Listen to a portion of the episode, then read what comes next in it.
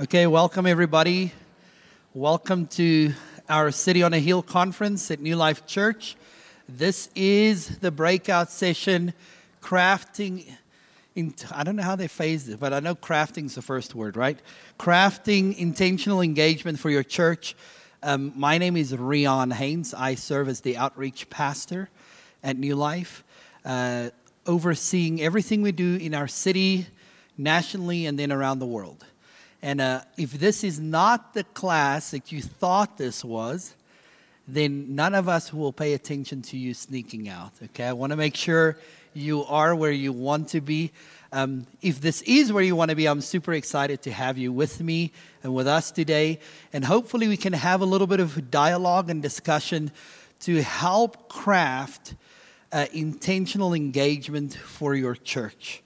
Um, New Life Church, I've been here eight years. Just to give you a little bit of a background on me, uh, I'm originally from South Africa, have worked in several mega churches, and I've been at New Life now eight years. Uh, what's amazing about New Life is you are sitting in the very building where, if you know anything about missions, the 1040 window was crafted. This is where the idea of the unreached people groups, reaching the lost, reaching the unreached, targeting those that have never heard about the gospel. This is where that idea was crafted, and this is the building in which the 1040 window concept was conceived.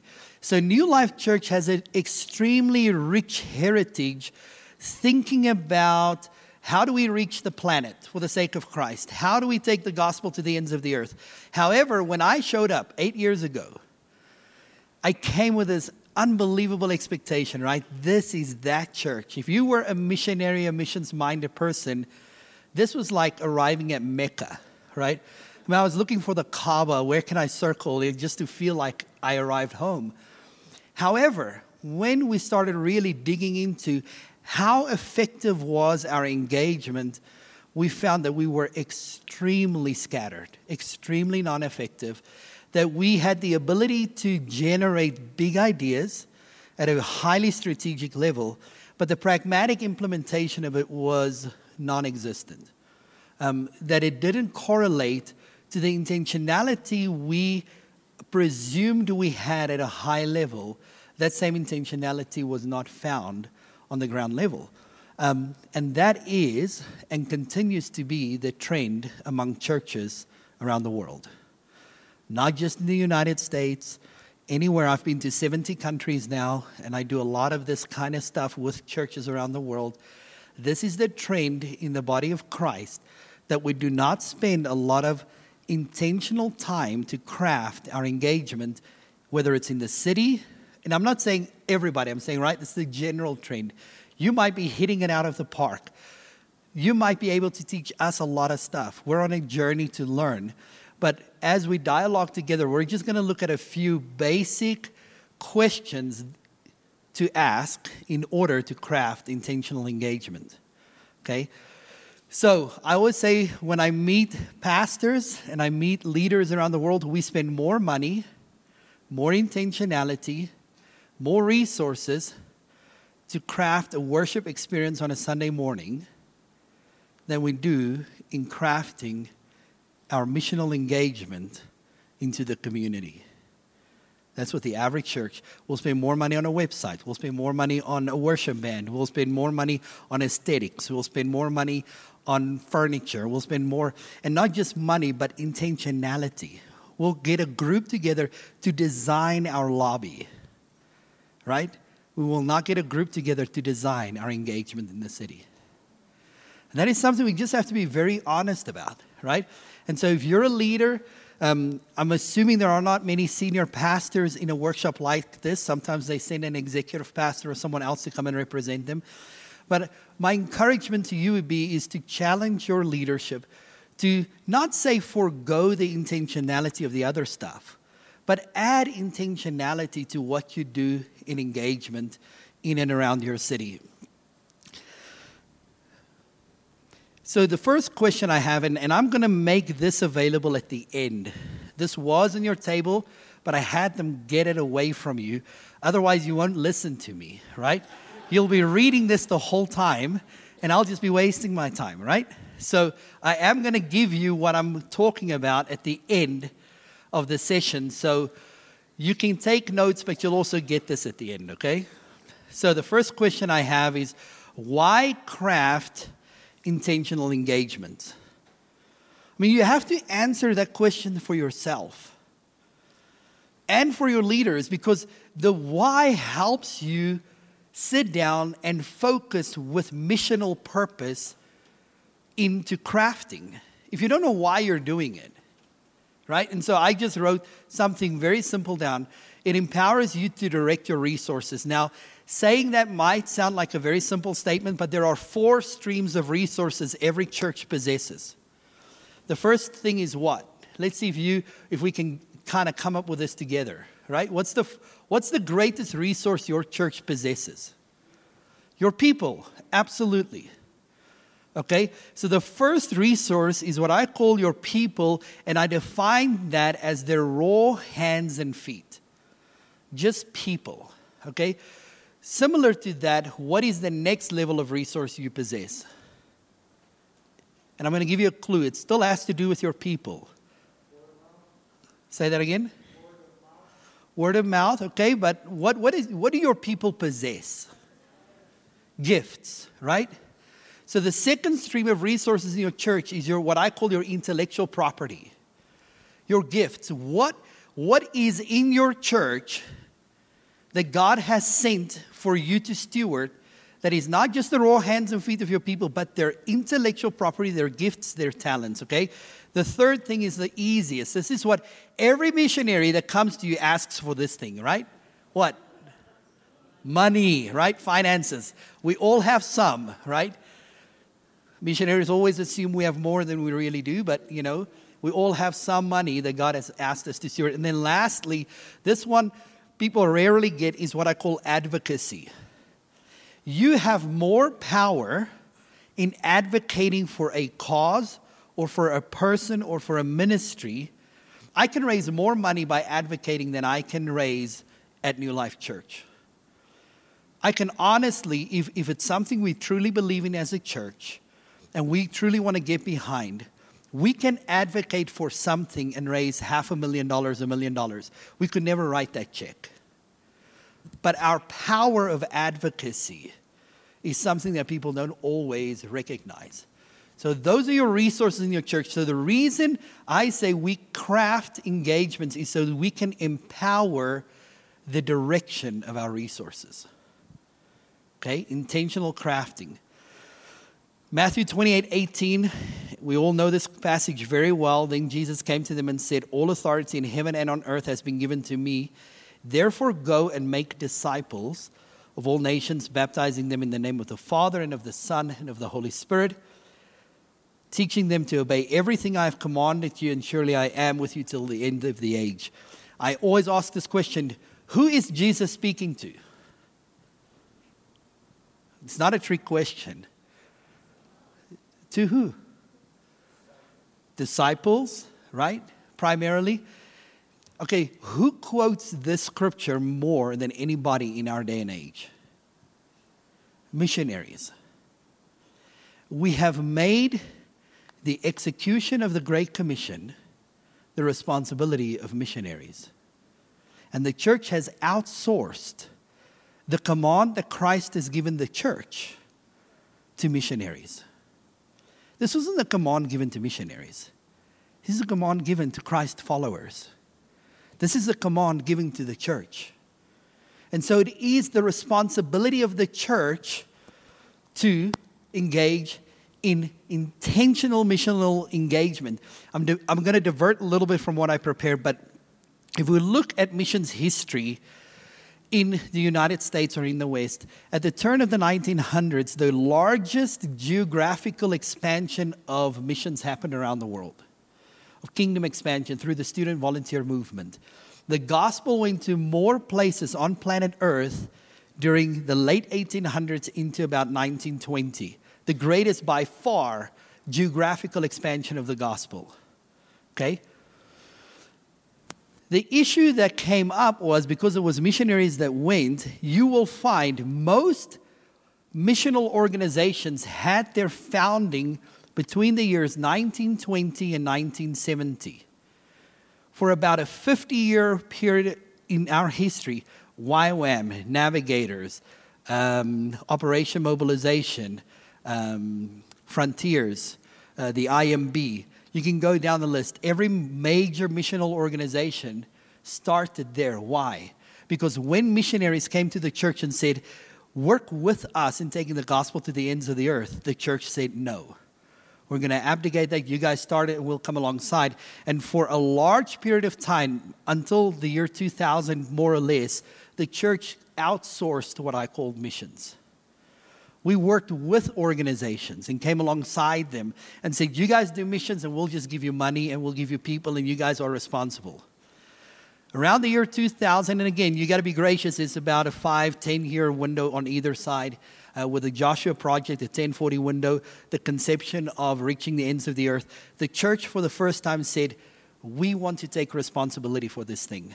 And it caused a major conflict between parachurch organizations and churches.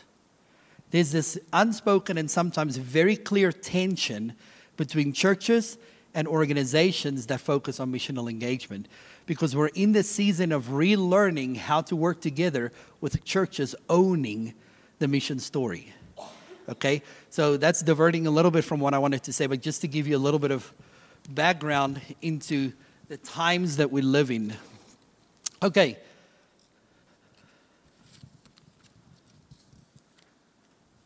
I am missing a page. Oh, no, there it is.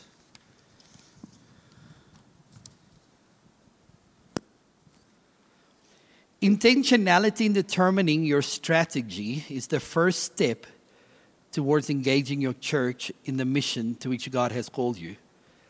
And I talked about that. The average church spends more time, money, and resources on planning the feel and the look of the church than they do on carefully crafting the activities of their missional engagement. Questions to consider. So here we're starting with crafting your engagement as a church? These are questions I ask churches or organizations when I work with them. Okay? Are you engaged and where? Okay, second question is why are you engaged and why there?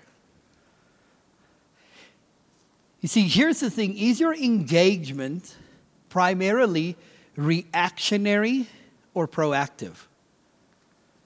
What I mean by that is the, the average church, the average organization around the world is much more reactive than responsive. Let me give you a great example Haiti. How many people in this room are engaged in Haiti? Right? We are. Okay, so I'll raise our hand. We are. I'm shocked.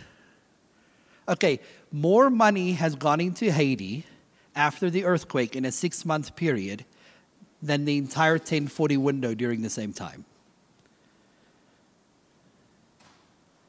Today, if we measure the transformational outcomes, and I'm talking about from the church, I'm not talking about just social action from, the, from governments. I'm talking about church money. More church money has gone into Haiti to help rebuild Haiti for the sake of the kingdom in a six month window, if we measure that income going into Haiti, more money went into Haiti than the rest of the 1040 window, two and a half billion people that have never heard the gospel. Why? Because our missional engagement sometimes borders on humanism rather than theological engagement. If you want to listen to a phenomenal message that will really bring the point of humanistic engagement versus theological engagement home. It's a message by Paris Reidhead. The title of the message is 10 Shekels in a Shirt. We have to confront our motivation of why we do missions. Do we do missions simply and purely because we want to better circumstances for our fellow human beings? Or do we want to engage with them because we truly want them to discover Christ and the reality of salvation and His kingdom and His identity for them? Okay? And so these are these are sound like simple questions because we all would say, "Oh yes, we, we want to have people know Jesus." I I can evaluate almost any missions engagement and point to you in our own engagement where we are way more humanistic than we are theological. We go to help people, building orphanages, feeding programs. All these things have humanistic bent to them rather than theological premises. Now, there's nothing wrong with doing those things if they're built upon a theological premise. Here's an article out of the Wall Street Journal. So, if any of you know the Wall Street Journal, not a very church friendly newspaper. Okay? The Wall Street Journal writes this article, and I'm going to paraphrase. It says, after a research into Honduras, where two groups went to help locals, one just a standard NGO and one a mission group from a church. They polled the, the locals in asking, did they notice the difference between the regular NGO and the church? And the locals said no. And so the Wall Street Journal makes this statement. Says it would be good for the church to tell people why they are there rather than assume that people can connect the dots. And it's attributed to the quote by St. Francis, right, of Assisi that said, you know, preach the gospel and sometimes use words. And so we think we don't have to say to people why we're there, we don't have to preach the gospel. Our actions of love would convince them of Christ. The problem is, in the time of St. Francis, it's not that preaching the gospel was the problem, it was their seclusion into society that was the problem. St. Francis never said, stop preaching the gospel. He said, we've got that part down, but now we have to live it out in action. And my concern is today, it's the flip. We do so much social work and so much good work in the world and in our cities, but we're afraid to preach the gospel as we go. Everything we do must prepare the way to talk about Jesus Christ. If what you do is not merely a tool to talk about Christ, you're simply engaged in humanism. You have to measure the outcomes of why you do what you do. I can read article after article after article for you. In 1910, at the World Missions Conference in Edinburgh, Scotland, 75% of students at the World Missions Congress said that their primary responsibility was to build churches around the world, plant churches and raise up leaders. Now, at the World Missions Convention, less than 5% of people say it's even a priority. More than 75% say building orphanages, HIV, AIDS, malaria, and humanistic endeavors should be the focus of the church. We live in a time and in a day where the light of Christ is needed more than ever before. And so I don't want to preach because I can on that forever. Um, but just asking you the question are you proactive in designing your engagement or reactive? Are you reacting to earthquakes? Are you reacting to disasters? Are you reacting to needs? Or the reason you, you design a grid is so that you can be proactive. A grid tells you why you say yes, and a grid tells you why you say no. A grid emphasizes the reality of what Scripture says we are the body of Christ. Some are the head, some, someone's the hand, someone's the foot. We cannot be all things to all people if we're not engaged in evangelism as a primary focus, and New Life is not. Now, we'll engage in evangelism if it's a tool to get to church planting, because that's one of our primary focuses. But we're not going to just do crusades around the world. That's not one of our focuses. But it might be yours, right? So if someone comes to me and says, hey, we want to do crusades, can you work with us? We pull out our grid, and I'll give you our grid so you can see how we designed it. And we say, that's just not what we do. But find another church that does that. But be okay to say no to stuff. If you don't know how to say no, I can help you, believe me. Here's what I say to people I try to put a positive spin on it, right? I have my team and I, we have the privilege of saying yes to 6% of the requests we get. I have to say no 94% of the time. And believe me, I've heard it all, right? People are going to burn in hell because of me, right? Because I said no. And it's like, you know, I'm sorry you feel that way, but I have to stay focused on who we are and what we're going to do. Okay? You won't be popular when you make decisive actions. Okay, next question Where are you wasting resources?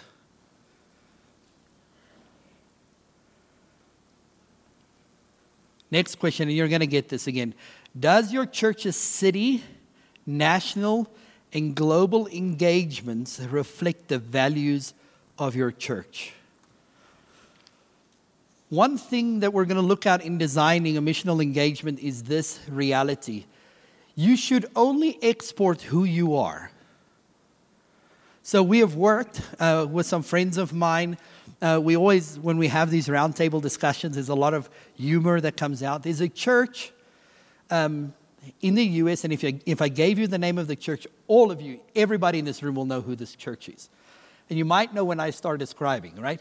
This is probably the premier church when it comes to technology to developing apps, to developing platforms, to developing social media, to developing engagement, right? This church is known for this. When we looked at their mission strategy, they went around the world and planted orphanages. And the question was, why? I have people in India screaming and crying Please bring us people who understand technology to help us as a church. I have people in India screaming and crying, please bring us worship leaders and artists to help us. Hey, how many of you have been to India? How many Indians are in the room? Okay, not many. Okay. So, because I always want to be careful how it says, Indian music is not very broad in its spectrum. I don't know how to, I just want to say it nicely, right? I was at a conference in India, 50,000 people, 50,000 people speaking at a conference a worship. I think maybe, I mean, if I give a lot of credit, there were three notes in all of the worship songs. It's like ding, ding, ding, ding, ding for like two hours, right? And I'm thinking, Lord Jesus, please send a worship leader over here, right? And when I talk to the Indians, they're like, please bring us worship leaders because we don't know how to write music. We, don't, we, we just know how to bang on the piano and sing. Um, and so we have churches that are that's so wealthy in worship leaders and writing music and crafting songs, and they go to India to feed hungry people. You have to figure out who are you as a church? What's your DNA? And that DNA articulation and narrative becomes the premise on which you build your engagement. Okay? Any questions or comments at this point? The matrix is going to be available to you. Brianna, did you copy the matrix? I have a copy up here if you haven't copied it. Yes, you will get the matrix. Okay, next question Are you measuring your outcomes? There's a difference between outputs and outcomes. I'll give you a quick example. We have a crusade, right? We want to measure how many churches are planted as a result of the crusade. We have a crusade, 20,000 people attend. That is an output. Five years later, we measure how many churches was, were planted as a result of that crusade, how many people discipled. That's an outcome. An outcome is the long term effect of your engagement. An output is the immediate measure of your engagement. Most churches around the world and mission organizations simply measure outputs. We've distributed here, we work with an organization, and I love to talk to you about the organizations we support because I think they're the best in the world. We work with an organization called Elam works in Iran, one of the biggest ministries that work in Iran distributing Bibles. Okay, so they've now distributed over 1 million Bibles in Iran. That's a great output. The outcome, however, is that we can measure on average that every single Bible reaches about eight families, and on average, a Bible has the ability to, to convert. Not that the Bible converts, but you know what I mean. That through biblical exposure, up to 30 people can come to salvation by through the distribution of a single Bible. Iran right now, fastest growing church on the planet by percentage. Okay, God's doing amazing, amazing things in Iran. Um, okay, crafting your engagements. Here we go into steps for crafting your engagement. First thing is asking the question, What is your D- DNA? Now, here is how you know what your DNA is. It's not what you think it is, what do others say about you? It is amazing to me when I meet with churches and leaders, when I say, Who are you guys? And they tell me, da da da da da. And then I talk to the average guy sitting in the pew, and it's two worlds apart. Okay, so what do, you, what do we know about New Life Church? What is part of our DNA, right? You guys can tell me, right? I'm not going to tell you. What's, what's part of our DNA? Just give me one thing music, worship, right? You know that about us, so we know that about us. But if I told you, man, our primary DNA is, again, you know, evangelism. Some of you will like tilt your head like, okay, I, I don't see that. Okay? And, and so you have to be honest about who you are. What is your DNA? Next question What are your values? DNA and values are not always the same thing. What are your passions? Okay, these are all intentional questions that you ask, and then you form the matrix. Where do these things converge to articulate who you are? Okay? then the question is do these converge, and when they converge, what does it look like? Do you have a mission statement, and what is it?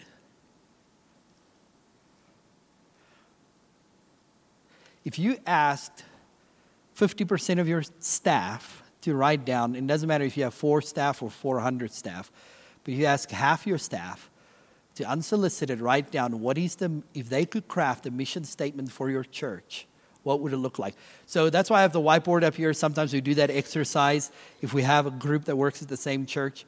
I just have them stick it on there with sticky notes. And it's funny to see how different it is. And the senior pastor sometimes gets frustrated because he's like, Has no one been listening to me? And it's no, this is good stuff. You know, this helps you too to say, Who are we? Right? If, if your staff doesn't know who you are, don't assume the people in the church know who you are. Okay? Um, this is probably the biggest question what is the Holy Spirit saying? So, this is our rule. We're going to design and prepare, and hear, hear my heart on this, as though there is no Holy Spirit. But we're going to engage as though there is nothing but the Holy Spirit. Sometimes people just say, it's almost like blaming God. We, we just want to listen to the Lord. And it's an excuse not to plan. The Bible says, in his heart, a man plans his ways, but it's the Lord that directs our steps. The Lord does not direct no plan. You got to give God something, even if it's the wrong thing. God will tell you, no, that's not what I want you to do. Go back, do something else, right? None of us have a 100% hotline in hearing the voice of God clearly. It has to go through our human filter, our own prejudices, our own concerns, right? So you have to plan and then submit it to the Holy Spirit and say, God, speak to us. Is this who you want us to be? Is this how you want us to engage? Okay? Big question. Have you you have to answer this question for yourself and for your congregants. What is the value of short term teams and the financial implications. You have to construct a theological answer to that question. We're going to look at trends here in one minute, in a few minutes. Um, this is the biggest question I get from people. Why should we give to short term missions if we have 20 people going to India at $3,500 a pop, $70,000? Shouldn't we just give $70,000 to the local pastors? Couldn't they do more with that? Right? Valid question. The problem with even asking that question for me comes down to this idea that God doesn't have enough resources to do everything. God has enough resources to do all of it short term teams, long term teams, missionaries, church planting, locals. We have to teach people in other countries to raise up missionaries, and we can't teach them how to do that when we don't model it ourselves. Part of sending teams, this is the most exciting thing I get to see around the world, is when we take a team to India from our church and we love on our pastors there and we work with them and we encourage them, you need to do the same. And a year or two later, they call me and say, We're sending our first team of Indians to go to Nepal and be missionaries, short term. This wasn't given to Americans, right? This was given to everybody. Cambodian teams, the movement, the, the Back to Jerusalem movement out of China into the Middle East. The Chinese church is responding with scores and scores of people going on short term missions and career missions. There are two categories of engagement that you will find in engaging your church. The first one, and this falls under the category of short term missions, is what I call stimulation. It is to stimulate among your people a passion and an awareness of missions. The second one is specialization, and that comes into your strategy and your actual grid of engagement. Okay, so here are a few trends that I just want us to talk about and be aware of as we look at our shaping world and ever changing world.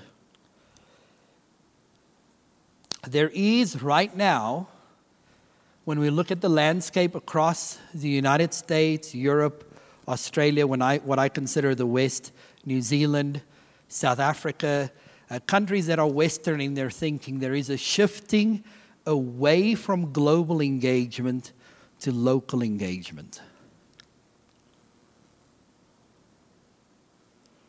Okay? Um, I mean, that's just a reality we actually have less money going to missions than we've had five years ago, 10 years ago. And part, and so the question becomes why, and is that a good thing? Part of the why, why do you think that trend? Because this is a this is a, a trend. I mean, it's not something we're we're crafting. I mean, it's just something we're recognizing. Why do you think that's happening? Or, and do you agree with it? Who disagrees with it? I mean, if you disagree, I would love to hear your opinion. Why do you think we are now spending more money on local engagement than we are on global engagement? Yes. Okay, the lost's right there. Okay? Yes, sir.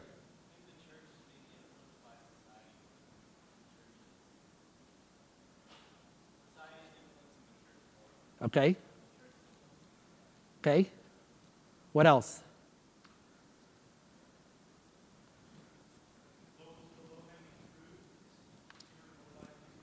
Yeah, it is. Here, here is a couple things I perceive, right? Opinion. So please, this is just my opinion, right? And their opinions are like flies, right? I mean, it's just my opinion. Number one, we have not engaged in our local community as part of our church's DNA. We have even looked at our local engagement as missional activity. And so now we're trying to, to come up with how do we as a church engage in our city? And the only way we know how is because missionaries have done it. And so we capture the missions DNA and funding to help reach our city reality. Your church, if your church gives 10% to missions, the argument would be that you have 90% left to reach your city. Right? The trend, however, is that we take from the 10% still as churches around the world and now plow it into our city. Part of it is because of fear. Mass immigration, especially in the United States. Colorado Springs now has been selected one of 10 cities in the United States to receive over 150,000 Syrian refugees. The landscape of our city is about to change dramatically, right? Then, back to what you said, right? We think the lost, they're right here. We can reach Iranians now in our city. We can reach Afghanis in our city. We can reach Tibetans in our city, uh, uh, Mongolians in our city. We can reach almost every nation in our city, so why go? That is a crossroad that you're going to have to navigate head on and defend because I believe with all my heart what we have done with Scripture is we've taken a progressive view, and Scripture was never written in a linear fashion. Scripture was not written within a Greco Roman context where things were uh, extrapolated linear. So when the Bible talks about going to Judea, Samaria, and the ends of the earth, Jerusalem, Judea, Samaria, the ends of the earth, it's not a linear progression. Actually, in the Greek, there's a word that says both and.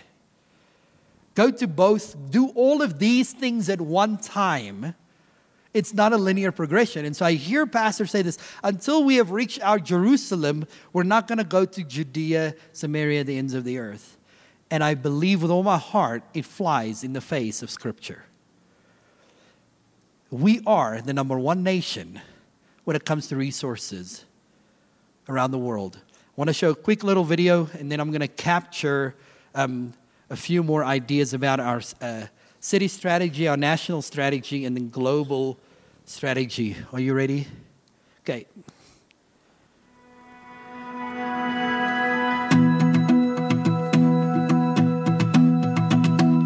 Jesus told us 2,000 years ago that our mission is to go and make disciples of all nations. He also promised us that only after we accomplish that task will we receive the blessing of His return. So, how are we doing accomplishing our mission? To answer that, let's classify the 7 billion people on the earth today into three groups. Let's start with the Christians. About 33% of the world's population would identify itself as Christian. We call this segment of the population World C, C for Christian. It's important to remember that not all of the people that fall into World C are true believers in Christ. They merely identify themselves as Christian because of nominal belief in Jesus, or because they live in a country where everyone is considered Christian, so they would do the same. Next, there's the 38% of the world that has access to the gospel but has chosen not to follow Jesus. They have Bibles in their language, churches nearby, friends or coworkers who are potentially Christians, or access to other Christian resources in their language. These people have access to the good news, but just haven't acted on it yet. This segment of the population is called World B. That leaves us with 29% of the world, just over one out of every four people on this planet who not only have never heard of Jesus, they have no chance of hearing the good news of Jesus Christ. They have no access to the gospel, no Bibles, no churches, no believers nearby, no chance to learn about Jesus. We call that 29% World A. Now, on to missionaries. Only one out of every 1,800 Christians in World C decides to serve as a cross cultural missionary. So, we can pull 400,000 missionaries out of that World C population. That's our total cross cultural missionary force worldwide. Did you know that 72% of all our missionaries are going to World C? That's right. The vast majority of the missionaries being sent out are going to the people of the world that have Bibles and established churches. 25% of the missionaries are sent to World B, where there is already some access to the church and to the Bible. That leaves only 3% of the total missionary force to handle all of World A, the section of the population without any chance of hearing about Jesus. 29% of the world has no way to hear the gospel, but we're sending only a tiny portion of our Christian workers to them. What about finances? Annually, all those Christians in World C earn a total of $42 trillion. And together, they give about $700 billion to Christian causes each year. That includes everything Christian nonprofits, churches, youth programs, missions, etc. Can you do the math? Less than 2% of Christian income is being given to Christ's causes. Out of that 700 billion given to all Christian causes, only 45 billion is given to missions specifically. That's a little over 6%. In fact, there is more money reported embezzled from the church each year than is given to missions. Remember those 400,000 missionaries? We have $45 billion to support them and their cross cultural work. But how exactly is it allocated? Well, $39 billion goes to World C every year. Yep, 87% of that missions money is being spent in areas of the world that have Bibles and churches available. 5.4 billion or 12% goes to World B each year, those that have access to the gospel message but have rejected it. That leaves only $450 million, or 1% of all missions money, going to World A, the least reached people of the world. To put that into perspective, annually Americans spend more money on Halloween costumes for their pets than gets sent to World A. To summarize, only 3% of our missionary force, armed with only 1% of missions giving, is going out to reach the 2 billion people who don't have access to the gospel. 2 billion people are still waiting for the good news of Jesus Christ. So here's a question for you What are you going to do to change that? Okay, um, that video is available at joshuaproject.net, I think, or .org, and you can get that. I quickly, before we wrap up, want to do a couple things. I want to just tell you what our matrix looks like and how we got it. And I want to give you a little bit of what the world we live in looks like and for you to consider. If you're going to be proactive in designing your missions grid and intentional engagement, it will behoove you to know where the world is heading. Okay? So we estimate about 1 billion people will come to faith in the next 10 years. We will need 2 million churches to accommodate the explosive growth rate of the kingdom. So we need to mobilize resources into more countries and more remote areas than ever before. Christianity will gain. Now, this is going to sound super confusing, I promise you. The next three points are going to sound so contradictory, but if you listen to them, it will make sense. Okay, they, they go together. Christianity will gain three times more new converts than any other religion in the world in the coming decades. The key there is new three times more new converts. Yet it will also lose 11 times more of its current members than any other religion, which means the new converts will basically be a wash, but that we will need resources for new converts. By 2050, at 2.92 billion, Christians will make up 31.4% of the global population the same as we do today by percentage. This is if all things remain the same, right? This is just trends based on what we know today. Meanwhile, Muslims will shoot up from 23.3% of the global population in 2010 to almost 30% by 2050. Most future Christians, and this is important to know, will be living in Africa. The rate of Christianity there is expected to double from 517 million today to about 1.1 billion by 2050. Sub Sahara Africa, now home to a quarter of the world's Christians, will hold almost 40%. That means get engaged in Sub Saharan Africa.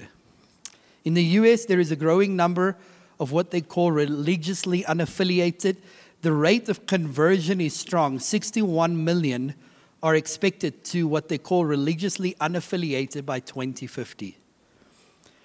The number of unaffiliated in the United States is, to, is expected to grow from 16% to 26%. That growth comes straight from Christianity, which is set to drop in the United States from 78% to 66%.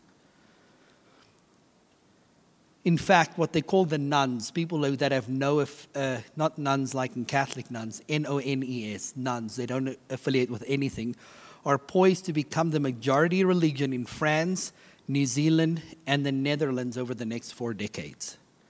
It's called secularization, right? Becoming a secular society. Um, so here is our matrix. What we've done is we have broken up our matrix into three categories. First, we have our values matrix. What, what are our values? Then we looked at demographics. Where do we want to work in the world? And the third thing is domains. Through which avenues do we want to engage in missions? So the first one is we have six values. One is internal, five external. One is an internal value that defines missions for us at New Life Church. And that value simply says this we want to introduce every member of New Life Church to a missions experience. And because it's a stated value, we do intentional things to accomplish it. Doesn't mean everybody has to go on a short term trip, but they have to be exposed to missions and what God's doing around the world. So we have had now for seven years, every single Sunday, an outreach Sunday school that has about 100 people in it. Every single Sunday for the last seven years, except Christmas and New Year, but you know what I mean. Nonstop for seven years and we bring in missionaries, we bring in experts, we bring in different people so people can just hear what God's doing around the world. And that class has a big revolving crowd, a good stable crowd, but there's a lot of new people that always come in and just hear what God's doing, okay? We have trips, we have conferences, we have moments, we have videos, we have songs. John and his team write songs that have a missional feel to it. All those things become embers and threads to introduce our people to a missions reality. Flags in all our buildings. These things are not happenstance. All these things are very intentional things we have done to say we are about reaching the nations of the world. Okay?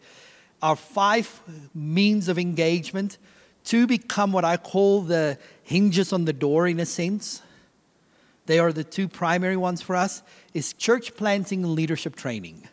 That's our number one value. Number two, widows and orphans. So if what if somebody talks to me and it doesn't hit those two things, we're not going to do it. That's that's what we do as a church. Now, here are the other three values that coincide with that. And this one's going to cause a lot of controversy and you can come talk to me afterwards, okay? Going to the Jew first. It's a methodology of doing missions, we believe. It's how we do missions. The next one is the sanctity of human life. That's divided into three categories the plight of the unborn, human trafficking, and genocide. However, those become functions of the local churches that we're planting. We don't do those just stand alone. And then the last one because it's really part of our DNA is the unreached and unengaged people groups. We choose to go where it's not convenient, where it's not easy, to Sudan, to um, Myanmar, to northern India, to the unreached peoples of the world. Northern India has more than half the unreached people groups on the planet. We go, we, we, yes, do we go to Honduras? Do we go to Guatemala? Do we go to South Africa? Do we go to Haiti? Of course. But that is stimulation, it's not engagement. Okay? So, those are our values as a church in where we engage. So, when you talk to me on the grid, I will check where do you fit in our grid.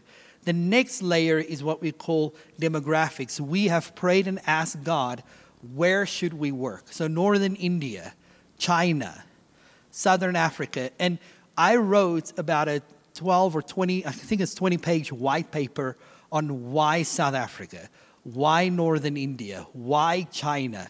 So when I sit down with someone, I can give them clear articulation that China wasn't just a popular place to go, that we have articulated, thought through methodology of why China is primary to us. Okay, you're gonna get the matrix so you can see where we work. The last thing is what many call the spheres of society, the seven mountains. We use that part of mobilizing our gifting in our church. So, do we go through sports and recreation, business, family, uh, church, or you know institution? And we use the seven mountains of society to determine how we engage in specific areas of the world. Now, Seven Mountains of Society coincide with us recognizing what our DNA is and what our gifting is. So, arts is a big thing for us, right? We're not quite where we want to be, but mobilizing the artists in our church, the worship leaders in our church, the, the songwriters in our church, that's a big part of our DNA, and we're working towards that. Have we achieved everything that we want to in our grid? Absolutely not. It's a work in progress.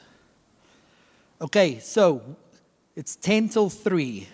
Let me give at least five minutes for questions and then we can dismiss, and I'll, we'll have all the paperwork available in the back. Has this been helpful at all? Okay. Okay, any questions, comments? None. Yes, sir.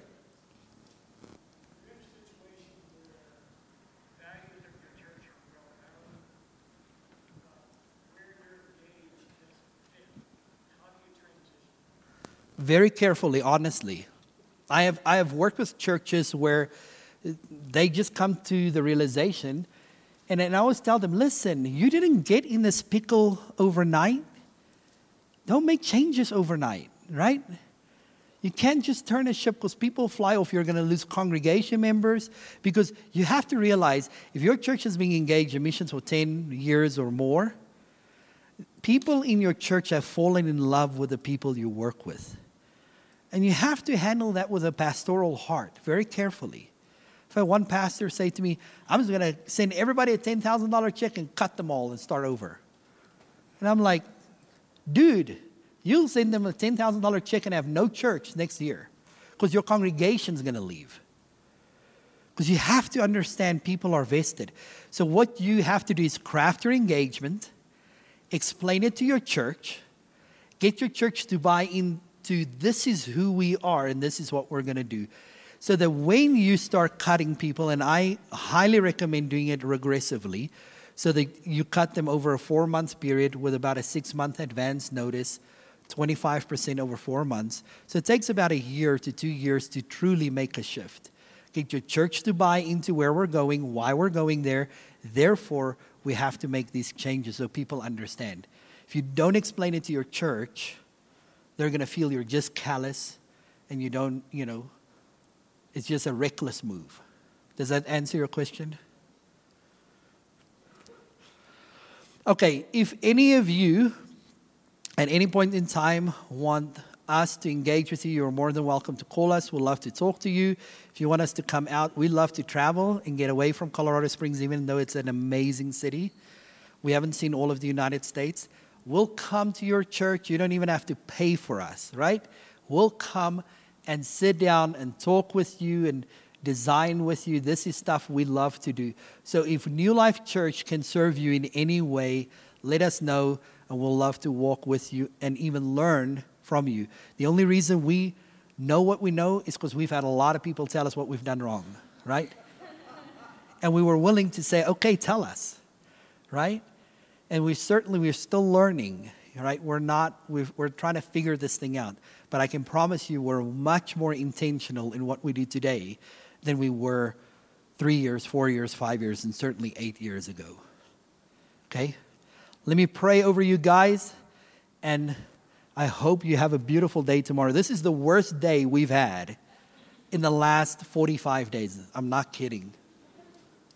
Okay so father thank you for brothers and sisters and God churches represented here and the resources you've entrusted to us. I pray, God, that you'll give us wisdom and understanding, Holy Spirit, that you'll speak clearly to us. God, give us courage to make difficult decisions and to obey your voice. God, give us clear understanding of where you're working and how we should engage. I pray that everybody here will have good team members come alongside them, God, that will speak wisdom and discernment into their strategy. Um, God, bless our efforts. We bless your name. And I pray that everyone here will truly encounter Jesus Christ, the Holy Spirit, God the Father, at this conference. In Jesus' name, amen.